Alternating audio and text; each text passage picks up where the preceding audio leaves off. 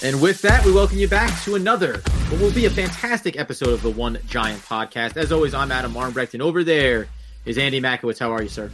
I'm good. I was able to get outside. New Jersey parks were open. It's beautiful weekend, so practicing safe social distancing. It couldn't have been a better weekend.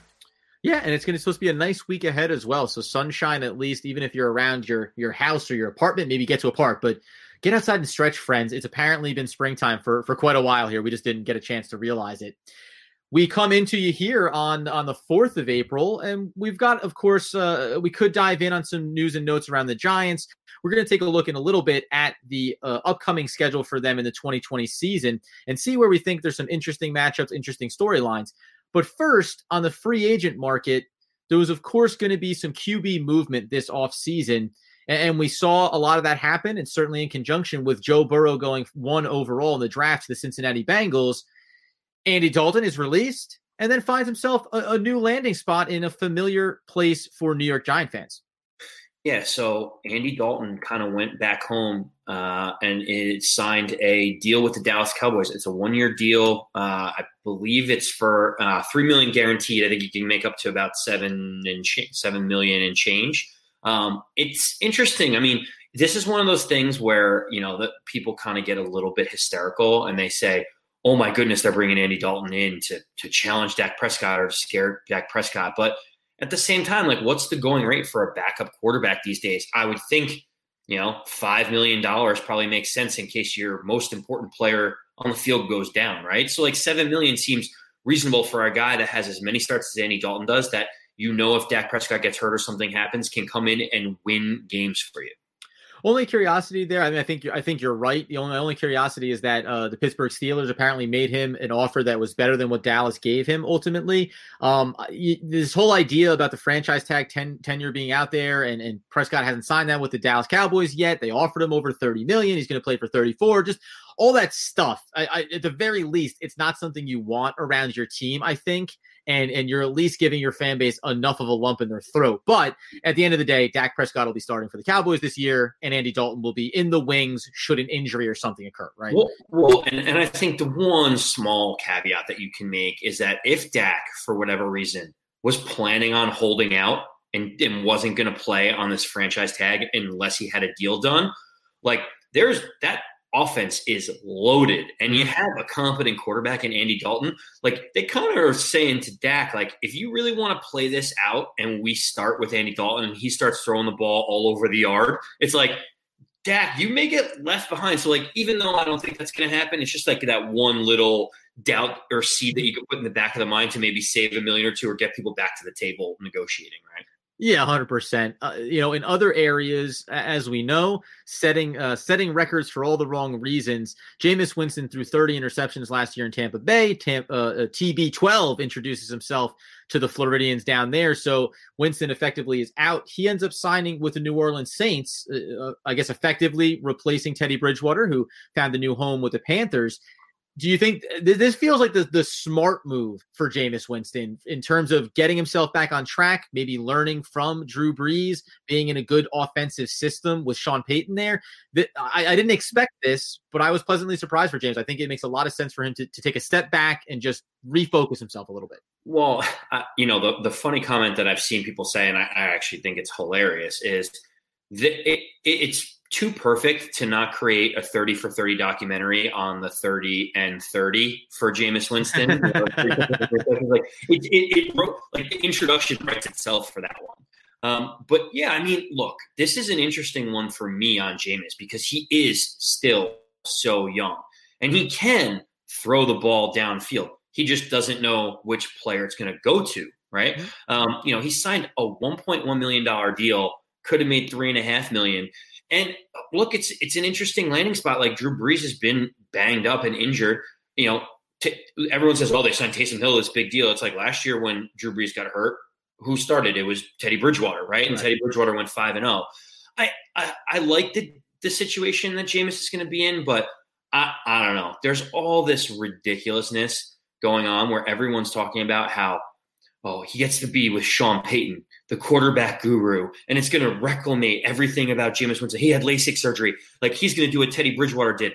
like I'm on record, and this may be a, a bad take to have. Like Jameis Winston is not all of a sudden next year going to re-enter the market after this Q- QB guru situation and get a three-year, hundred million dollar deal. Like it's just not, that's just not happening.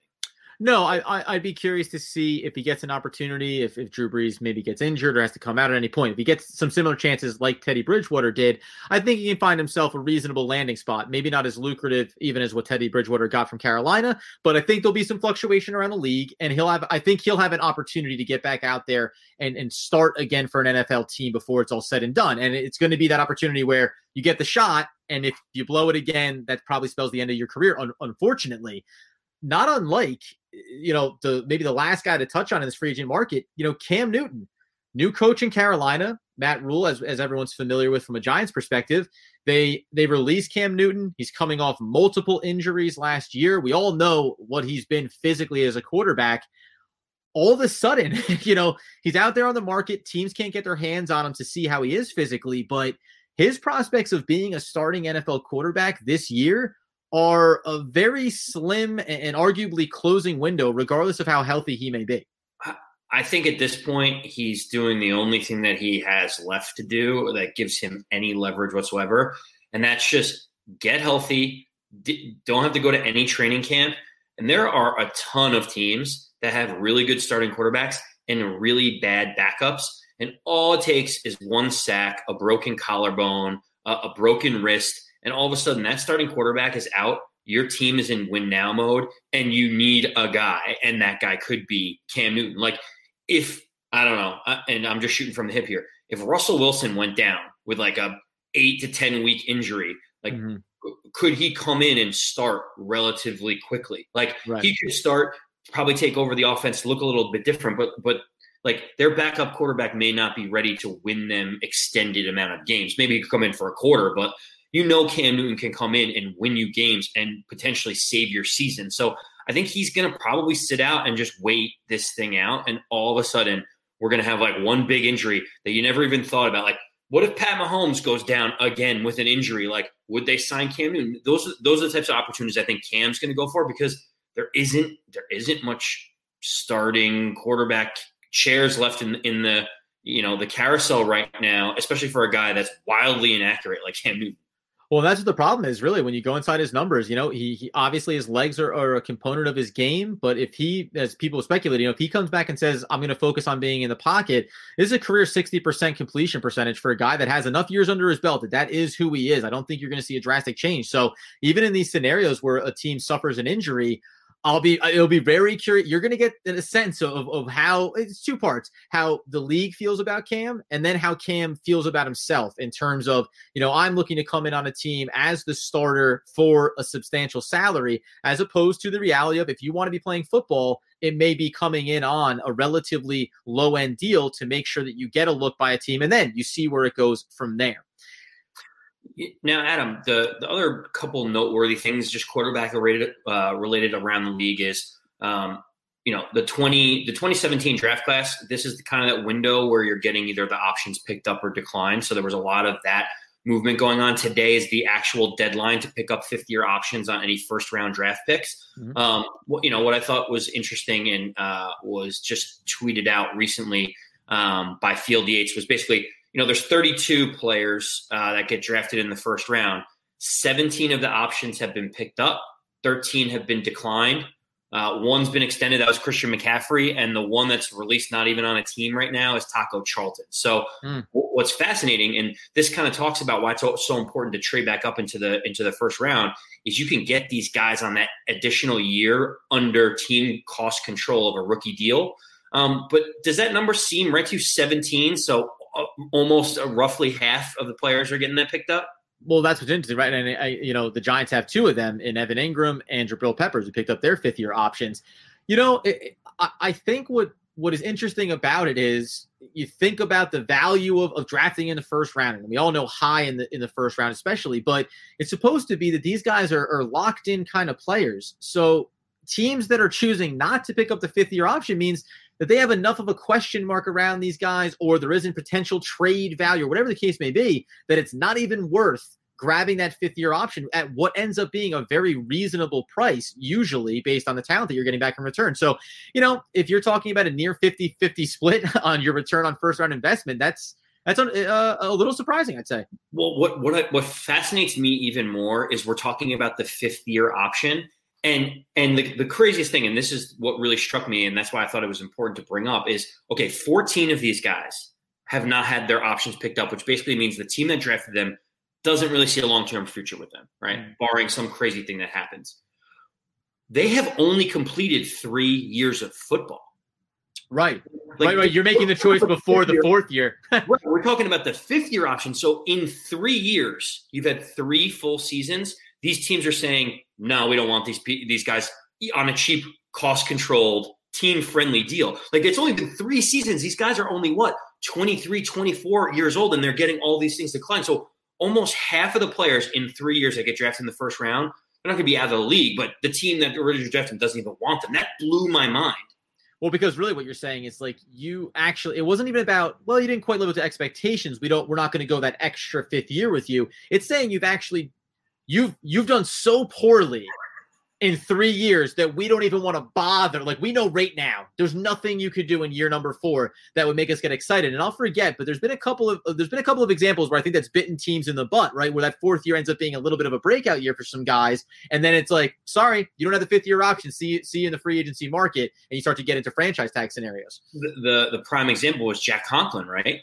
Your your love that of was it. the offseason. correct. You know, the team declined his option and then he went out and had a, a, a, strong season, above average, you know, very strong season, and got paid on the open market. And they decided not to franchise tag him. Like there was a lot of stuff going on there, which I found fascinating. But I, you know, it, it came out today. Malik Hooker of the Colts, uh, he didn't get his option picked up.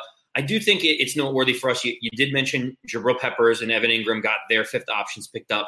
I mean, not not a huge surprise for most Giant fans. I think you know, it was anywhere between four and six and a half million dollars for between the two of them. So you have both of them under contract for something like seven or eight years for the next two years. It's like really team friendly, team friendly deals. Yeah. This, I mean, did anything surprise you? Anything noteworthy about the Giants picking up both of those? No, at the end of the day, when you look at it, you say it doesn't dictate anything to me, right? It doesn't mean that Evan Engram and Joe Peppers are necessarily a part of the long term future for the team. It means, if anything, especially in Evan Engram's case, that you can send out the notice that, hey, if you're interested in trading for him and he happens to be healthy in this upcoming season, we're already telling you you have him locked in for a fifth year at a, at a very reasonable price tag for that position and for what his value could be. The Jabril Peppers piece is interesting. I think it's worth us keeping him under contract. The drafting of Xavier McKinney makes it interesting. On the one hand, you think about pairing these guys together and how exciting that dynamic can be. But in my mind, I look at it more as while it's, you know, going to be years down the road, four years down the road from now, you're going to end up paying Xavier McKinney. You know, he projects to be that that Jamal Adams kind of safety talent that it's worth having the big price tag at that position because of the versatility that he offers you. So then it makes me look at Jabril Peppers and say, well, you know, are we going to offer him an, his next big contract, or are we maybe going to look at the draft over the next couple of seasons and think about how we potentially find the next replacement for for that player and treat what we got back in the Odell Beckham trade value this was this was a bridge scenario for us to get down the road far enough where we could rebuild this roster and get ourselves in a good position. So, you know, neither one of those moves really signaled that the Giants love these guys and think they're going to be a part of the future. And I, I will acknowledge it does leave it open for this upcoming season to be the kind of thing where if Engram's healthy and shows you a lot of big moves, you go, great, we get tremendous fifth year value out of him.